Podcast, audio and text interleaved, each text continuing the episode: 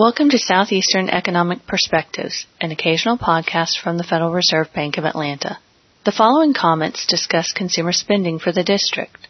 Michael Chriszt, an assistant vice president responsible for the Regional Economic Information Network, and Courtney Nosal, an economic analyst who specializes in consumer spending and employment, will provide insight into retail sales. Thank you for joining me, Mike and Courtney. Welcome. Thank you for having me. Consumer spending or consumption is a large portion of the nation's economy. It declined significantly last year. Are there any signs that it's picking up? You hit the nail on the head. It's a big part of the economy, and we're looking for signs that it is turning around. In January and February, we did see a pickup in retail sales nationally. Um, unfortunately, in March and April, the data have taken a step back, and we've been disappointed with those results.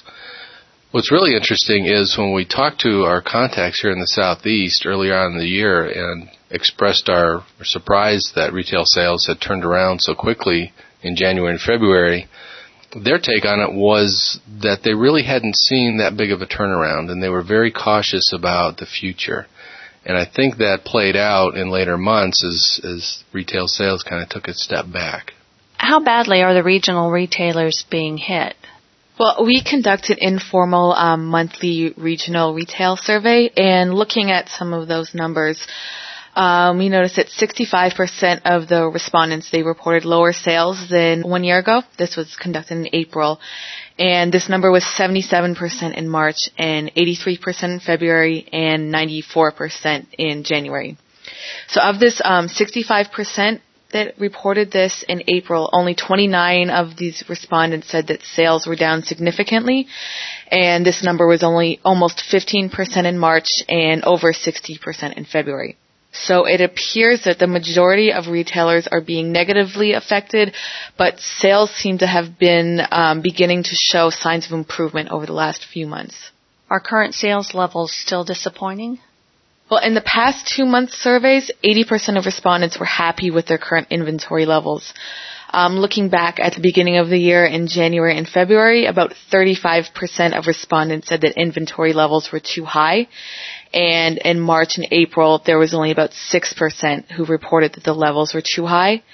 So looking at these numbers, we can interpret that although these retailers may be experiencing low sales, these levels have been anticipated in the last two months. That's a really important point to consider, Gene, that retailers were hit significantly last year, as you mentioned, and really didn't look at the first two months of this year as indication that things were turning around. They were very cautious with regard to building their inventories and very cautious with regard to future expectations.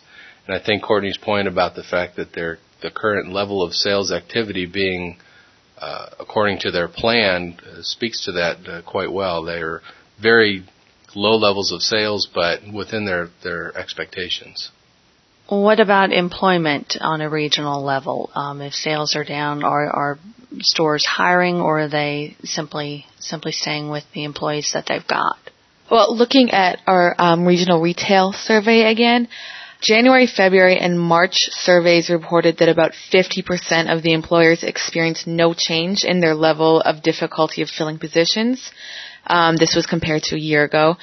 And the other 50% stated that currently it's easier for them to fill these positions. Um, April's survey showed that currently 64% of employers find it easier to fill positions compared to a year ago, and um, the other 36% stated that there was no change.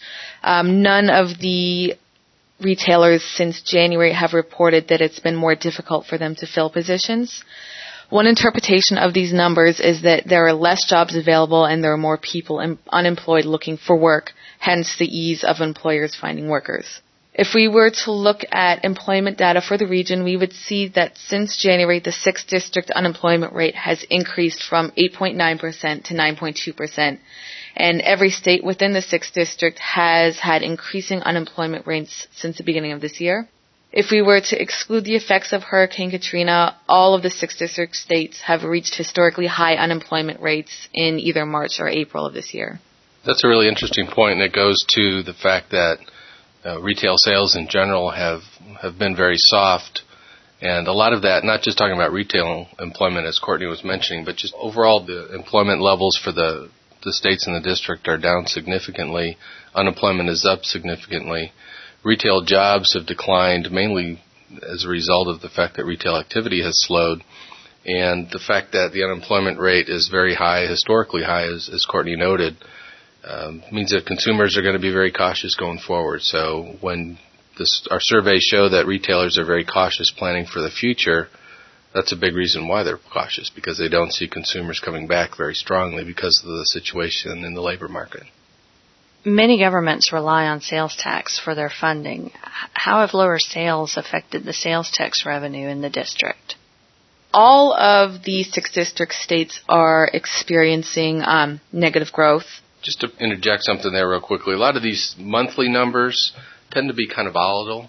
The important point, as Courtney mentioned, that year over year, every state in the district, their sales tax revenues are well below where they were a year ago, which as a sort of a, a proxy for overall retail sales activity, shows just how much um, merchant sales have declined over the past year. This also has some other effects on government spending in, in general. We've all seen and heard stories about how states are cutting back in, in different areas of spending, how they're having to uh, cut, in some cases, uh, employment to meet uh, budget constraints that, in large respect, are an outcome of the decrease in sales activity. So it's not only that decreased sales activity is reflected in the sales tax data, but it's also the fact that it's causing state budgets to come under great strain and having a, a significant impact on their spending plans going forward. On a national level, how does the sixth district compare with the rest of the nation with regard to, to retail sales and inventory and confidence? Are we a bright spot or are we holding our own? I think looking at the inventory data and also some information that we gather from our regional contacts in, in the retail industry, we're pretty much in, in line with what's happening at the national level. Um, with regard to inventories, both the national data that we see uh, and our responses to informal surveys that we do of merchants throughout the region show that inventories are down significantly. As a matter of fact, in March and April, half our retailers that we talked to said that their inventories were down, and the other half basically said that their inventories were flat. So really not that much different at the national level with regard to, to the inventory question. Um, with regard to confidence, uh, there's a number of regional measures of consumer confidence that we look at. One produced by the University of Florida. There's a, another one from Middle Tennessee State University, and uh, a couple others. And basically, they're also in line with what we're seeing at the national level, and that is consumer confidence rebounding quite strongly in the past couple of months.